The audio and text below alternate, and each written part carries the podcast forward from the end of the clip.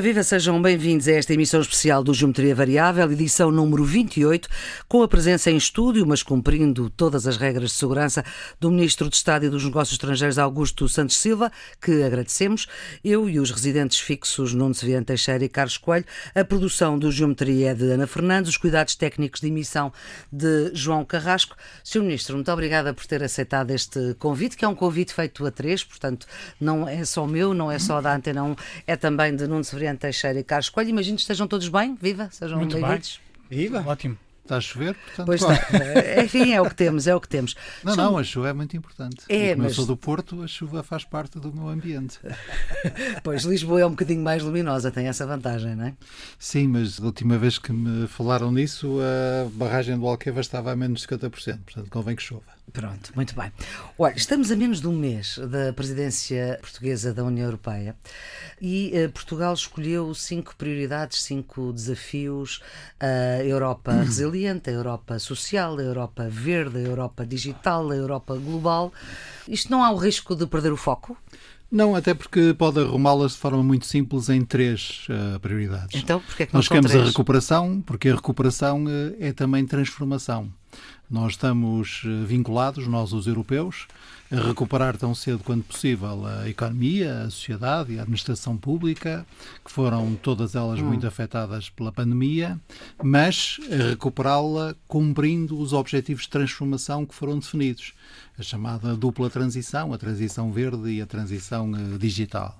Depois há uma segunda grande prioridade, que é o que eu tenho dito o valor acrescentado da presidência portuguesa, que é a ênfase na dimensão social europeia, uhum. para que esta recuperação Pilar seja social, rápida, é? para que não deixe ninguém para trás, para que a transição digital e verde não seja vista pelas pessoas como uma ameaça, mas sim como um motor de crescimento.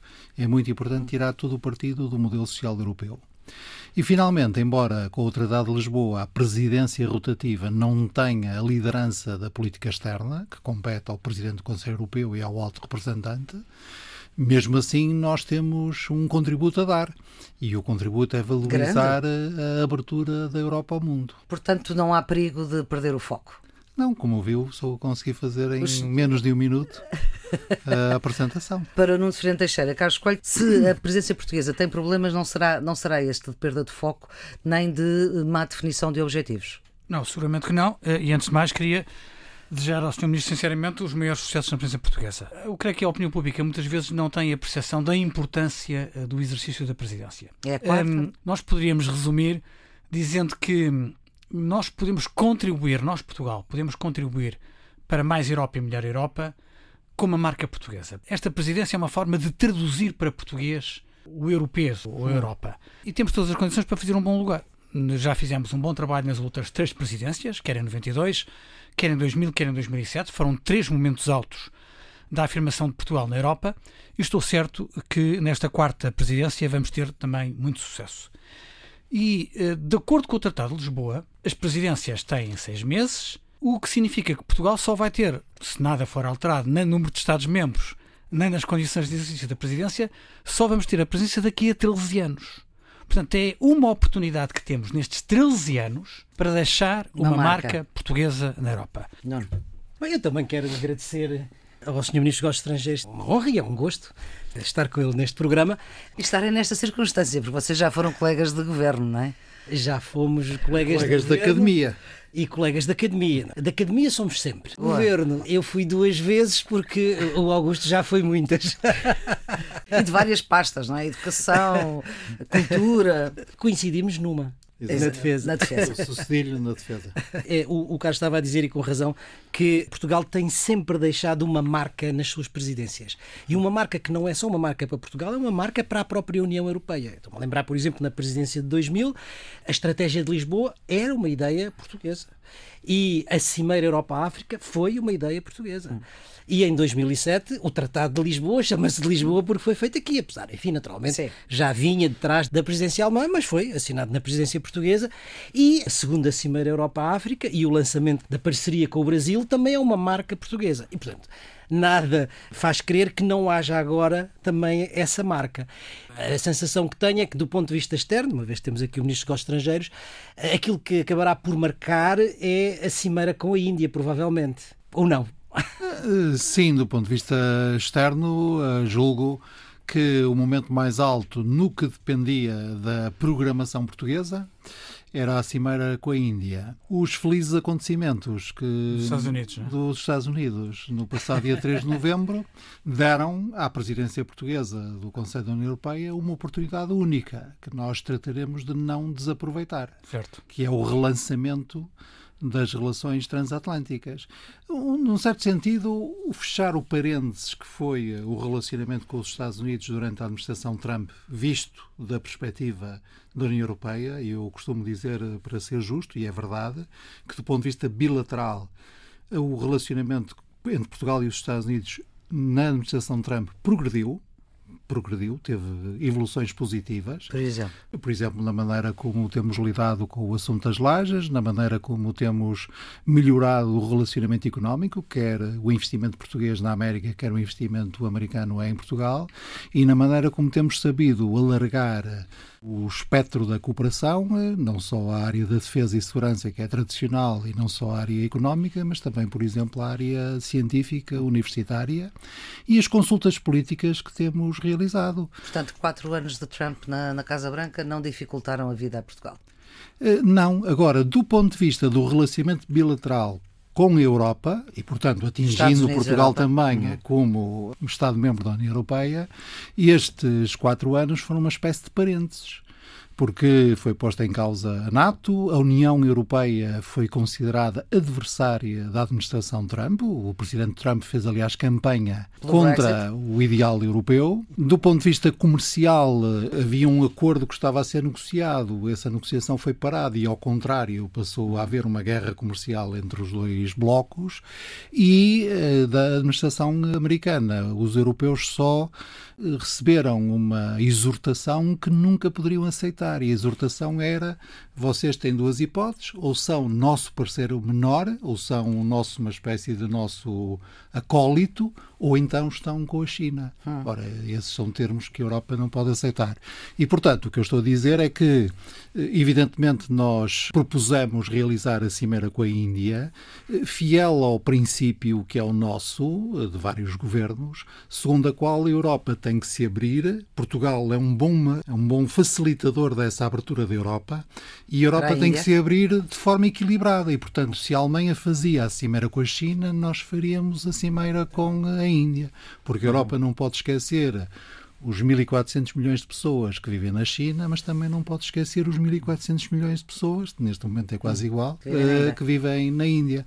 Ora, a realidade das coisas acrescenta a esta oportunidade essa outra oportunidade que é fantástica. E, no ponto de vista interno, também uh, há aqui uma evolução que é muito positiva. À hora em que falo, há uma perspectiva Estamos positiva relativamente à possível conclusão eh, do processo de decisão eh, sobre o novo quadro financeiro plurianual e o Fundo de Recuperação. Houve evoluções eh, positivas, esperemos que o Conselho Europeu as valida. Se isso for verdade, então vai competir a Portugal pôr no terreno estes instrumentos que são poderosíssimos. Implantar. E, portanto, para além daquelas prioridades, uhum. todas essas prioridades vão ser lidas transversalmente, vão ser concretizadas transversalmente como um tempo de agir, que aliás é o lema que nós escolhemos. O, no, o lema da nossa presidência é tempo de agir. Uhum. Porque é a Presidente da Comissão Europeia disse o melhor que ninguém, quando em setembro passado disse agora nós procedemos às decisões estratégicas e agora temos que concretizar. E a presidência portuguesa vai ser esse tempo da concretização. Da concretização. Uh, ainda na, na, sequência da cimeira com a Índia, a importância do equilíbrio das relações externas da União Europeia e no momento em que a China é uma potência que se afirma como um dos polos estruturantes e, portanto, digamos que a relação com a Índia pode ser eh, um ponto importante, se tiver sucesso, e terá seguramente, da presidência portuguesa. Mas, obviamente, a possibilidade de restaurar a relação transatlântica é, para a presidência portuguesa, uma oportunidade que provavelmente não estava à espera e que se abre. Agora, se nós olharmos para trás, estes quatro anos, como o Augusto disse quase que um parênteses na relação transatlântica, porque enquanto a relação transatlântica é um pilar central da ordem internacional liberal, aquela que nós conhecemos desde a Segunda Guerra Mundial. E abre-se agora uma possibilidade, com Biden, de retomar, reinventar, refazer, chamem-lhe o que quiserem, dessa ordem internacional liberal e, portanto, da relação transatlântica que essa possibilidade existe, parece, no sentido em que Biden já deu alguns sinais interessantes nesse ponto de vista. De, não sabemos ainda o que é que acontecerá com o comércio, não é? Porque o TTIP continua no limbo, mas claramente a credibilização da NATO é uma coisa que já foi falada. A Cimeira das Democracias, que também é uma coisa importante, não é? porque durante o período da administração Trump enfim, houve um flerte com regimes mais autocráticos, mais autoritários, portanto, abre-se esse. E, portanto, parece haver sinais da futura administração Biden.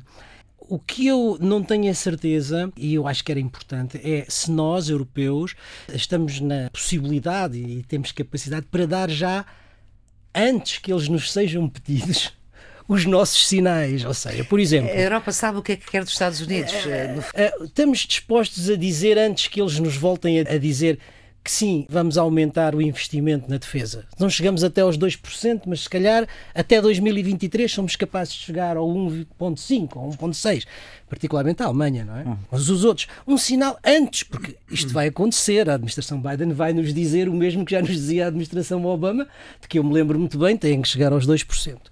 Ou, por exemplo, quando estão em causa as relações com a Rússia, teremos nós, europeus, a capacidade de ser mais coesos e mais decididos quando se trata de sanções com a Rússia? Porque normalmente dividimos-nos.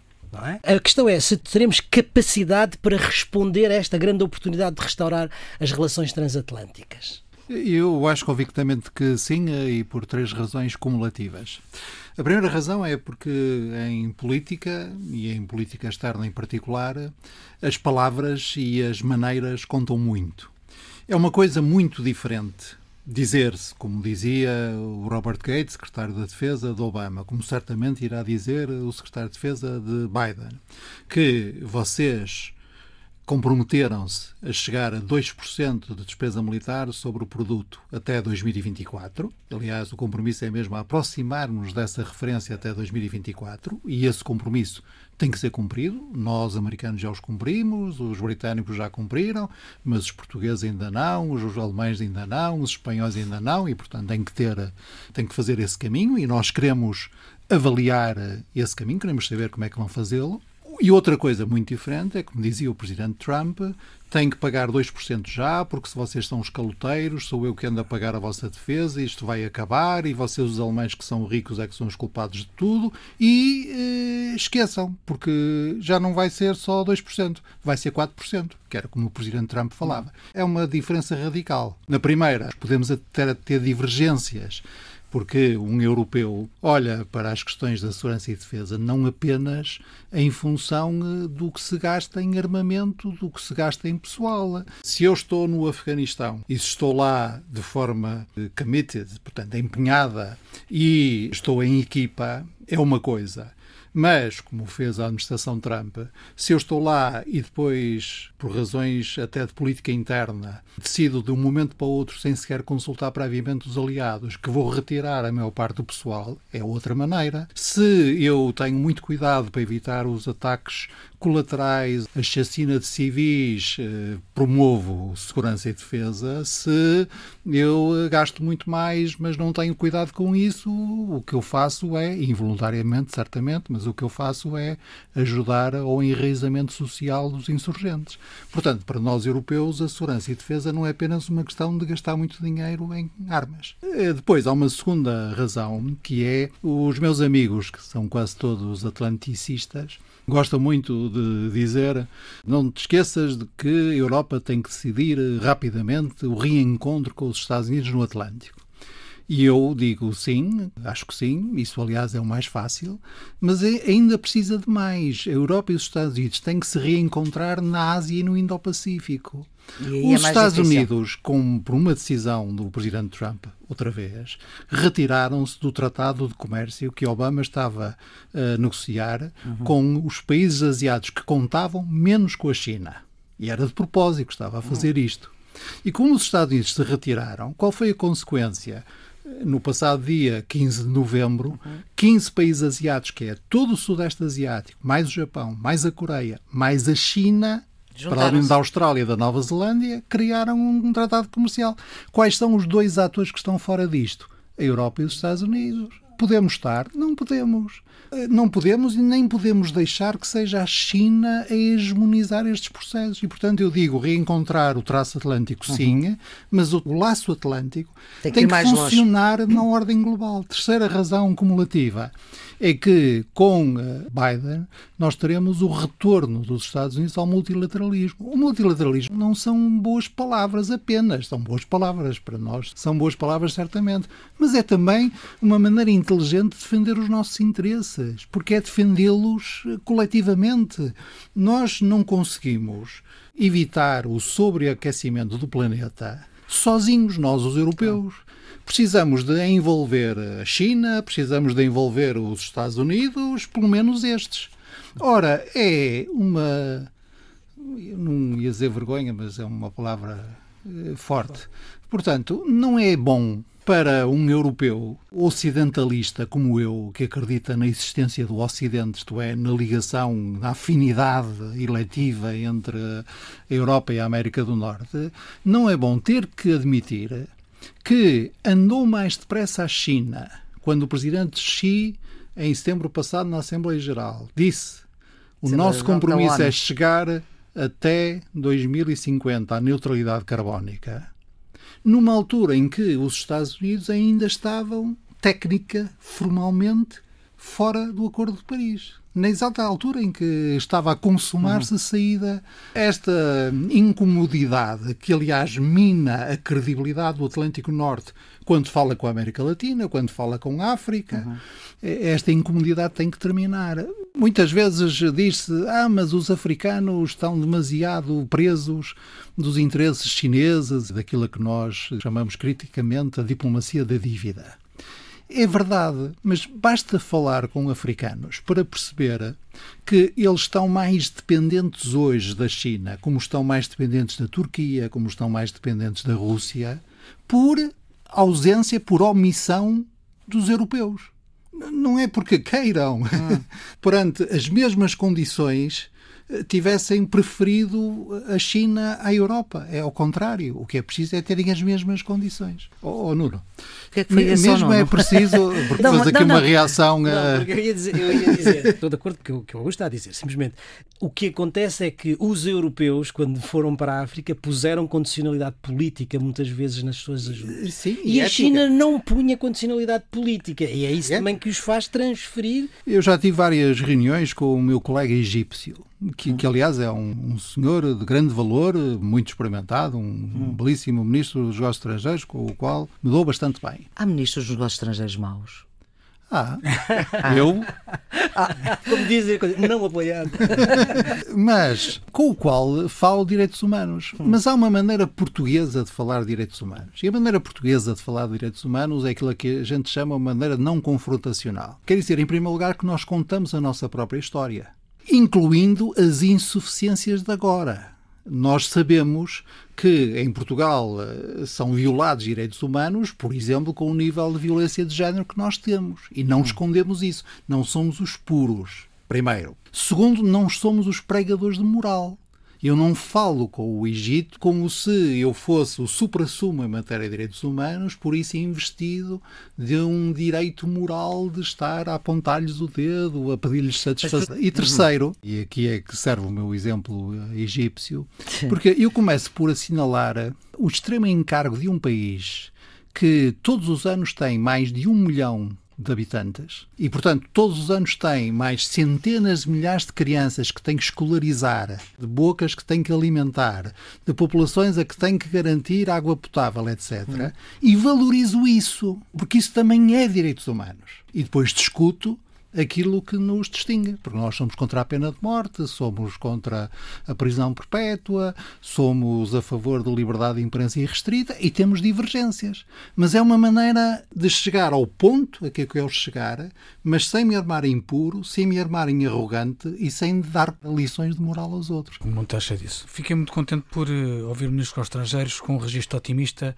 relativamente ao Conselho. Haver uma terceira via entre os cenários tremendistas ou de termos a esquecer os direitos humanos ou encontrar uma solução fora dos tratados eh, para, na prática, expulsar, então, a utilizar a linguagem figurada, a Hungria e a Polónia.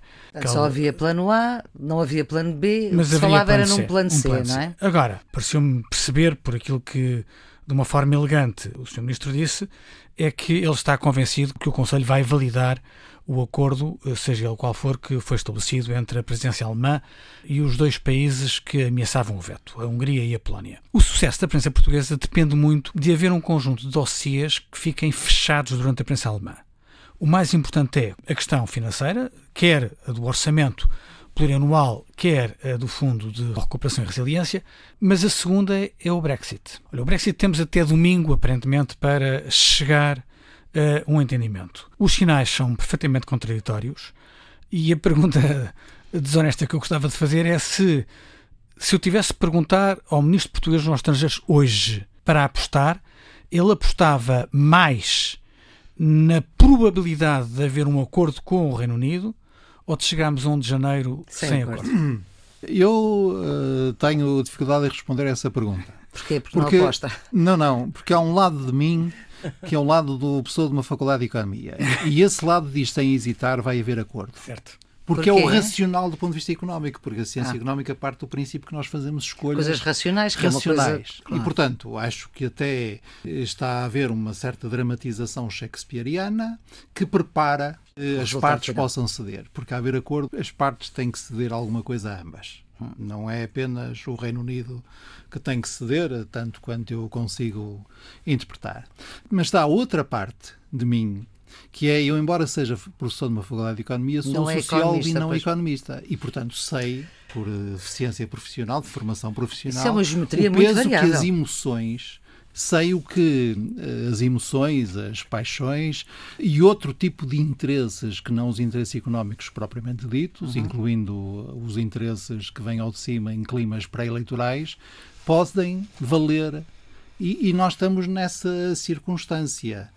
E eu acredito que vai haver acordo, mas este acredito é mais de crença do que propriamente de expectativa racional. E qual é, pode ser o resultado disso? Neste momento, havendo... nós conseguimos uma coisa que é muito importante nas negociações, que é conseguimos circunscrever a divergência há duas divergências reais e uma falsa. A falsa é sobre a governação, claro que há uma divergência, mas se nós resolvemos as duas primeiras, a outra fica por definição, a terceira fica resolvida. Há um problema com as pescas e os direitos dos europeus pescarem em águas britânicas.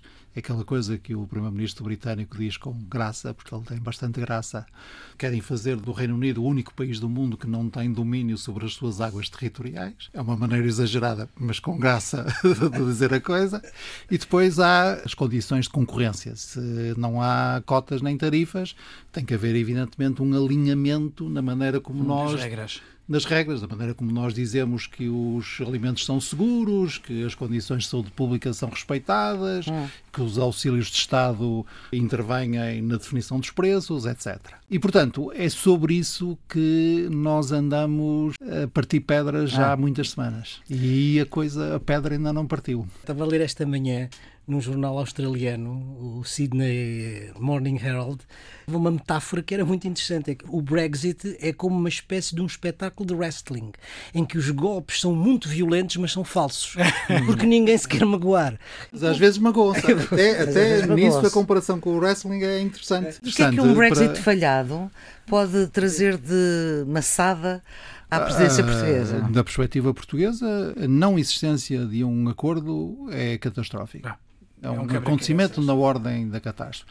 E mais uma vez, para me juntar aqui ao que dizia há pouco o Dr. Carlos Coelho, uma maneira de ver portuguesa pode ajudar, porque Portugal sempre disse, Portugal foi o primeiro país a reagir por uma circunstância, porque o referendo foi no dia 23 de junho, que é um dia cuja noite é passada ao relento na minha cidade. O Primeiro-Ministro estava. O primeiro, sim, estamos a falar de 2016. O Primeiro-Ministro estava lá e, portanto, eu estava lá dele quando ele reagiu, fixando o tom da reação nacional, que foi basicamente dizer: lamentamos muito que tenham decidido sair, mas respeitamos escrupulosamente a decisão do povo britânico e, portanto, agora é preciso saber quão Como é harmoniosa é pode ser a saída. E nós sempre dissemos, e continuamos a dizer, que mais importante do que eh, eu ganhar mais cota ou menos cota a pescar uma certa qualidade de peixe numa água que pertence ao Reino Unido, mais importante do que isso é a existência de um acordo as externalidades, para falar como os economistas, são muito fortes, muito vastas.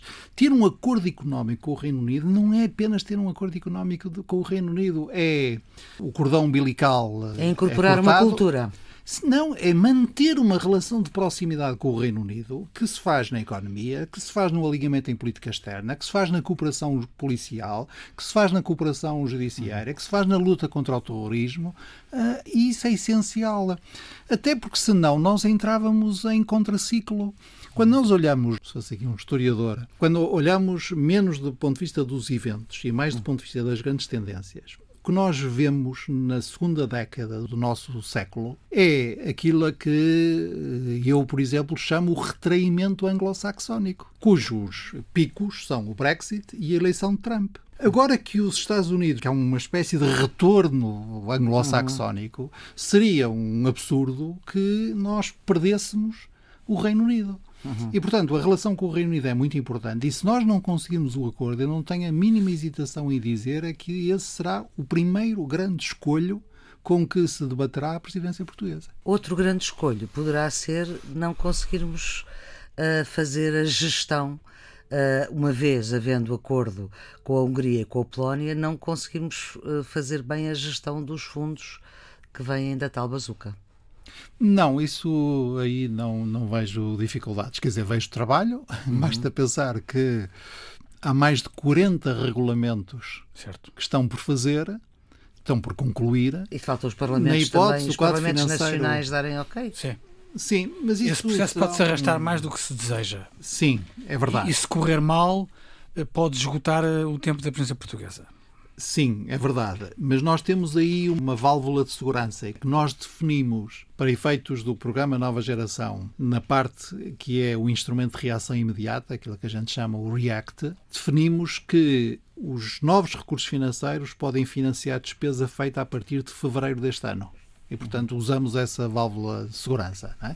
Pode ter que haver, como vai haver certamente em Portugal, adiantamentos do Tesouro Nacional às agências de aplicação dos fundos, mas esses adiantamentos são reembolsados. São portanto, portanto, aí não vejo, não vejo Os atrasos podem ser compensados. Sobretudo comparado com o que aconteceu em julho deste ano, porque foi o, um elemento absolutamente revolucionário na construção europeia. Uma revolução ditada por circunstâncias excepcionais. Fizeram a União Europeia desfazer dois tabus, dois interditos. O primeiro interdito era o interdito que não, não podia haver emissões conjuntas de dívida neste montante, ainda por cima. Hum. E o segundo interdito é que essa dívida não podia ser paga aumentando os recursos próprios do orçamento da União Europeia. Foram dois tabus que caíram. Foram dois tabus em épocas, que em épocas ficaram de queda. ali abanados, que com muita, muita dificuldade. É preciso. De queda de tabus. Antes de fecharmos a presidência, Sim. para lhe perguntar uma coisa, que é a situação difícil em Cabo Delgado. O presidente Nussi escreveu ao alto representante no sentido de, de que haja alguma ajuda por parte da União Europeia Pode a presidência portuguesa ter alguma intervenção nisso, uh, influenciar no sentido de que haja de facto ajuda a Moçambique? Sim, basta, aliás, terem atenção o seguinte: a primeira reunião que eu realizei formalmente com o alto representante enquanto próxima presidência, eh, setembro passado, teve como primeiro ponto hora em trabalhos a situação no norte de Moçambique. Alto representante, estamos a falar de. Uh, alto representante para a política externa da União Europeia. Agora, há três planos complementares nos quais nós estamos a agir. Há o plano bilateral, Aliás, o Ministro da Defesa português está Esteve neste momento em em, Moçambique. Maputo a analisar com as autoridades moçambicanas as possibilidades de incremento da cooperação técnico-militar portuguesa com Moçambique. Porque já tipicamente nós fazemos formação e treino Sim. de tropas moçambicanas e se há coisa que é preciso agora é mesmo eh, aumentar a escala dessa formação e treino. Depois há o plano europeu, que tem mais a ver comigo, e que tem a ver com a nossa participação no desenho de uma resposta da União Europeia ao pedido de apoio de Moçambique, que é muito preciso. Pedem treino e formação, pedem apoio logístico, pedem apoio humanitário, pedem projetos de cooperação. Já em janeiro próximo vai começar um grande projeto de cooperação que vale 4 milhões e 200 mil euros, financiado pela União Europeia e pelo nosso Instituto de Camões, que é a nossa agência de cooperação, gerido pelo nosso Instituto de Camões, para a formação profissional e emprego de jovens em Cabo Delgado. Porque como daquela três agência de desenvolvimento que criaram, vai ser gerido pelo o Camões próprio Camões. E é financiado pelo Camões e pela Uni- União Europeia, porque a luta contra a insurgência, a luta contra o terrorismo é também lutar contra eles cortando as bases de apoio local que eles podem ter. E as pessoas não terem emprego, as pessoas não terem informação, as pessoas não terem horizontes, eh, não é bom. Nós pessoas- dizemos no linguajar europeu e que é bom, é uma parte considerável das questões de segurança faz-se através de missões civis. E, portanto, estamos a trabalhar nesse eh, desenho e julgo que dentro de semanas haverá novidades sobre isso. E depois há um terceiro plano em que as coisas estão naturalmente ainda mais recuadas, porque aí isso não depende nem é exclusiva nem principalmente de nós, que é a intervenção ao nível das Nações Unidas, porque aí o caminho é um pouco mais eh, longo, porque implica o Conselho de Segurança, o Conselho de Segurança tem que se pronunciar, pode começar uma dali até Mas, haver uma Ministro, missão é que demorou tanto dita? tempo a encontrar-se uma solução para este caso complicadíssimo de Cabo Delgado? Ah, tem que ver com o facto de o governo moçambicano ter demorado muito tempo a pedir ajuda? Em primeiro lugar, a situação no terreno é muito complexa e é preciso terem atenção que não estamos a falar só do norte de Moçambique. Eh, Uma das razões que justifica, do meu ponto de vista, uma intervenção ao nível até das Nações Unidas é que nós não podemos deixar a África Oriental tornar-se um campo de ação eh, do terrorismo internacional, porque se nós começarmos a olhar da Somália até Moçambique, é, é toda a parte oriental da África, o Quênia Mas é isso que explica ataques, o tempo que Não, se não, demorou. a complexidade no Sim, terreno. claro. E e não é apenas ali um problema de terrorismo, é também um problema de expectativas não cumpridas, é o problema eh, uma zona aliás, muito o rica. eurodeputado Carlos Coelho tanto chamava a atenção, que é os perigos da lógica económica extrativista. Vai-se a um sítio, tira-se os recursos, neste caso é o São gás, imensos. com uma enorme indiferença pela sorte da população e as outras dimensões do desenvolvimento, etc. Agora, bem da União Europeia, devo dizer o seguinte: nós recebemos a carta das autoridades moçambicanas, se não me falha a memória, no dia 24 de setembro. Mas se não foi no 24, foi a 25 ou 26. E estamos eh, no dia 10 de dezembro, portanto. Todas as presidências em todos os governos, sejam eles sociais-democratas ou socialistas, fragilizaram sempre os governos. Quais é que acha que podem ser os maiores perigos para fragilizar o governo internamente pós os seis meses da presidência? Esse nexo causal é bastante exagerado. É? É, é. A presidência de 1992 foi muitíssimo importante, até porque o governo de então, eh, dirigido pelo professor Cavaco Silva, Depois perdeu as tido... eleições em 95. Está bem. Está bem. Mas eh, o, o professor Cavaco Silva até tinha tido a opção muito sensata. Nós tínhamos direito a exercer a presidência imediatamente a seguir à integração e dissemos não, vamos Não preparar. preparados, claro. E hum, foi uma boa presidência e que fortaleceu o governo, que enfraque- enfraqueceu o governo Cavaco Silva, tanto quanto a gente pode falar agora, dizer agora, foi em primeiro lugar a recessão de 93 e depois foi uma natural. E foi a ponto de 25 de Abril, as cansaço e a decisão do Primeiro-Ministro de não concorrer e também, tá já agora, se me permita, também puxando a brasa à minha, à minha a sardinha. campanha que o Partido Socialista fez. Exatamente, Pronto, os Estados Gerais para uma nova maioria, que são, ficaram na história das campanhas cívicas e políticas em Portugal. Bom, ficaram tão na história que não Depois de passar o lustre a mim próprio, posso avançar. Sim. Uh, evidentemente que é preciso olhar para a presidência assim, é, é um momento muito importante, mas que agora no Tratado de Lisboa tem outra maneira de se exercer e outro impacto, uhum. e portanto nada de ter expectativas excessivas. E eh, nunca se deve esquecer uma máxima, se me permite, uma máxima Silva para a política externa, que é muito simples, é uma máxima mesmo de um sujeito do Porto. Em matéria de política externa, prevalece os interesses da política interna. É o que eu recomendo sempre a todos os meus colegas. Pá, brilha como quiseres, mas nunca te esqueças de que és ministro em Portugal. Sr. Ministro, há uma coisa que nunca aconteceu durante uma presidência europeia: é que nunca houve umas eleições presidenciais pelo meio. Como é que o Presidente da República pode ser envolvido nesta presidência? Porque a partir do momento. Ah, certamente. O Presidente da República tem competências próprias em política externa, nenhuma delas está no coração de uma presidência. Mas, evidentemente, quer a sua influência, quer o seu prestígio internacional, quer o seu prestígio europeu, designadamente no círculo chamado arraiolos, portanto, os presidentes uhum. não executivos, quer eh, a ligação com as comunidades, tudo isso ajuda muito a presidência. Mas sabe o que é que ajuda mais a presidência portuguesa?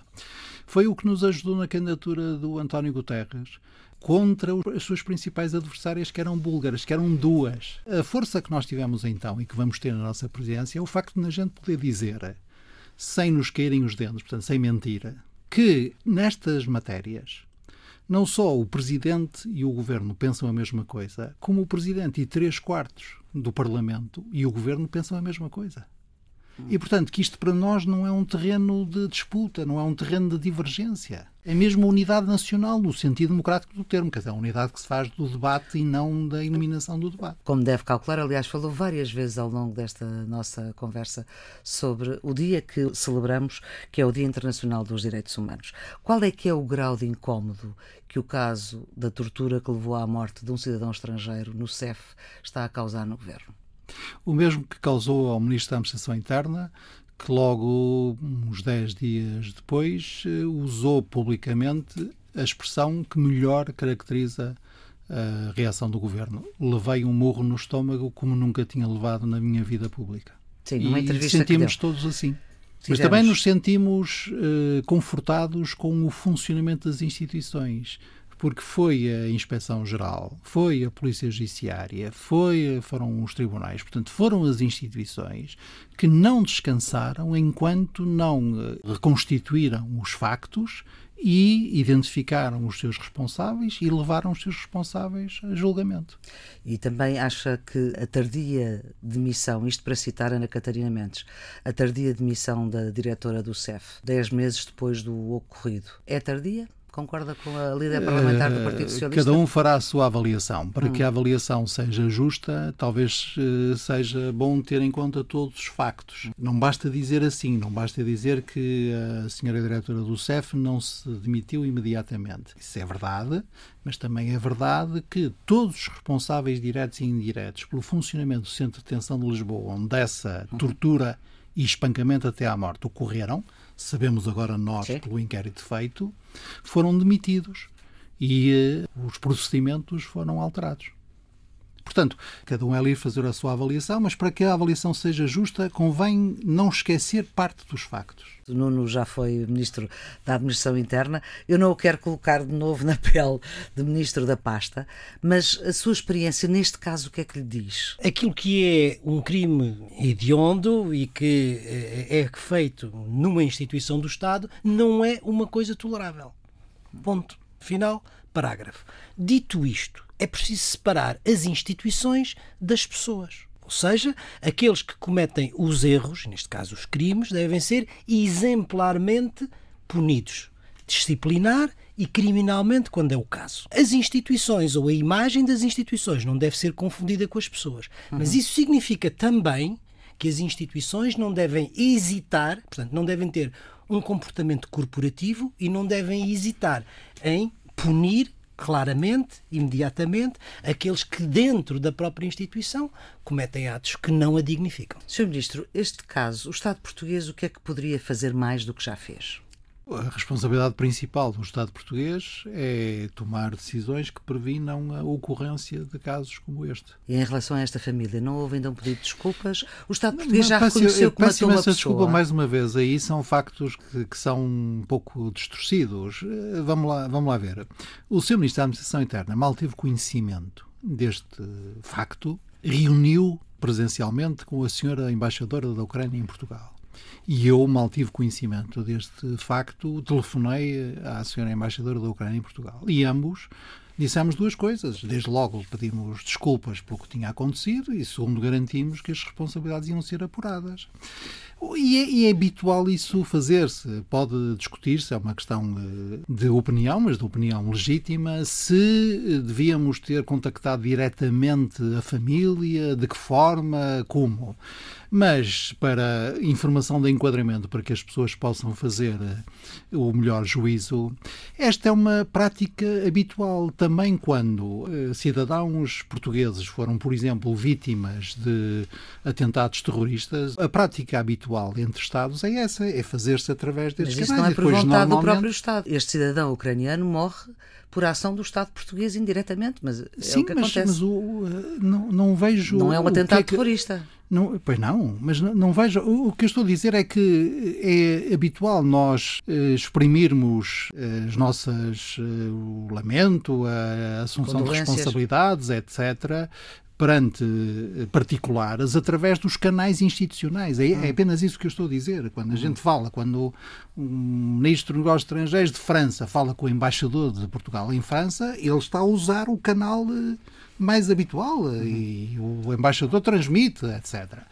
Hum, agora, a responsabilidade principal aqui é tomar as medidas que impeçam que isto ocorra de novo, porque de facto foi, como bem disse o ministro, um burro no estômago.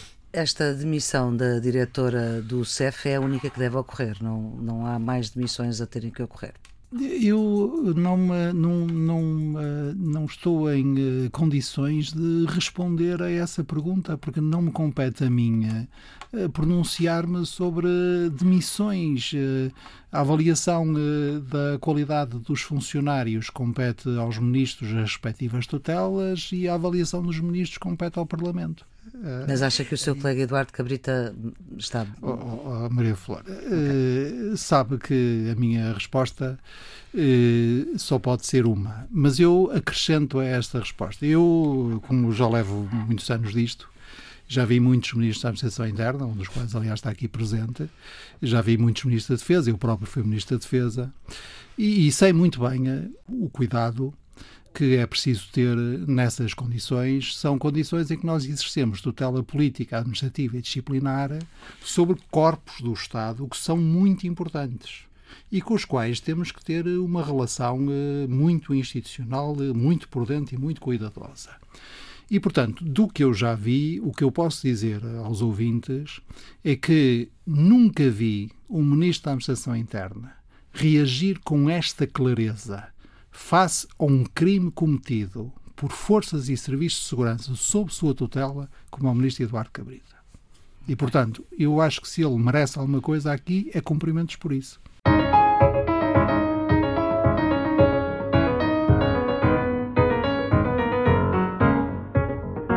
Redondos, bicudos e quadrados, redondos. No próximo sábado, dia 12 de dezembro será o quinto aniversário do, da assinatura do Acordo de Paris. E queria salientar esse facto, até porque Portugal foi o primeiro país do mundo a assumir o compromisso de chegar à neutralidade carbónica até 2050 na Conferência de Marrakech. O redondo é para os 20 anos da proclamação da Carta dos Direitos Fundamentais da União Europeia, na Cimeira de Nice, em 7 de dezembro de 2000. 20 anos depois, a União continua empenhada no respeito pelos direitos humanos e a plataforma Nossa Europa assinalou um documento sobre a atualidade dos direitos humanos neste momento. O meu redondo vai aqui na continuidade do que o Sr. Ministro dos Negócios Estrangeiros disse e vai para o facto de Portugal ter subido oito lugares no índice de desempenho das alterações climáticas. É um ranking que cobre 57 países que representam 90% das emissões de carbono. Isto significa, de acordo com esse índice, que nenhum dos eh, países em todo, em todo este universo cumpre as metas do Acordo de Paris, uhum. mas a União Europeia é a entidade que está melhor e Portugal está entre os melhores da União Europeia. O Sr. Ministro tem bicudos? Ah, sim, o meu bicudo é o facto de estarmos a 20 dias da saída final do Reino Unido da União ah, Europeia, até ver, e não temos ainda acordo. O bicudo tem a ver com as purgas de Erdogan. O presidente turco continua a escalada de violência verbal contra a União Europeia, aumenta o caráter belicista do regime. No Mediterrâneo Oriental continua a exploração de hidrocarbonetos em territórios que não são seus. Portanto, estamos a ter cada dia mais notícias da Turquia. O meu bicudo para as eleições na Venezuela. O partido de Maduro venceu por larga maioria, mas sem oposição, que se recusou a participar e apelou ao boicote. Participação 31% taxa de participação. O que diz bem da legitimidade dessas eleições e o facto de a comunidade internacional, a União Europeia incluída, não ter reconhecido essas eleições. Portanto, mais um passo no sentido da autocratização na Venezuela. Quadrados. É a apresentação da candidatura do professor Marcelo Belo de Souza. Está apresentada a candidatura, agora está tudo por fazer. Isto é, está o combate à abstenção, assegurar que a maior parte dos portugueses votam. Há também a questão que já aqui discutimos no Geometria Variável das normas legais que podem impedir dezenas de milhares de portugueses, por causa do Covid, de ir às urnas. E a questão de saber como é que se faz uma campanha eleitoral com os condicionamentos da saúde pública, mas que eh, chama a atenção para os portugueses para a necessidade de votar. O meu quadrado eu corro o risco de ser repetitivo, mas vai para o Brexit. Até domingo é a minha preocupação central, esperando tendo essa esperança de que se consiga atingir um acordo. Pistas para o fim de semana? Eu vou trabalhar, mas uh, eu posso recomendar às pessoas. Eu estou a ler o último romance do Miyakoto, chamado Mapeador de Ausências. Recomendo vivamente, vou na página 200, já posso recomendar. a sua pista, Carlos? Reencontrei um livro de Vasco Pinto Leite sobre a ala liberal de Marcelo Caetano, O Sonho dos Feitos de José Pedro Pinto Leite, onde escrevem, entre outros, Mário Soares, Francisco Balsemão, Adriano Moreira, Sérgio Ribeiro é um livro muito interessante e com muito fundamento em documentos históricos daquilo que foi a presença de José Pedro Pinto Leite na Assembleia Nacional. Eh, para aqueles que gostam de jazz e que gostam em particular do John Coltrane, eu faço uma sugestão. O Ricardo Toscano dá um concerto eh, a partir de uma obra célebre do John Coltrane que se chama A Love Supreme pode ser visto virtualmente no dia 15, no Facebook da Culturgest, e ao vivo no dia 18, na própria Culturgest. Ora bem, são com estas pistas para fim de semana. Nuno Severino Teixeira Carlos Coelho e Sr. Ministro Augusto Santos Silva, muito obrigado por eh, ter estado aqui no Geometria Variável. Nós voltamos para a semana, para o último Geometria uh, desta temporada, o balanço de um ano, a perspectiva de 2021. Já sabe, o Geometria Variável está sempre em podcast para ouvir quando quiser. Tenha um ótimo fim de semana.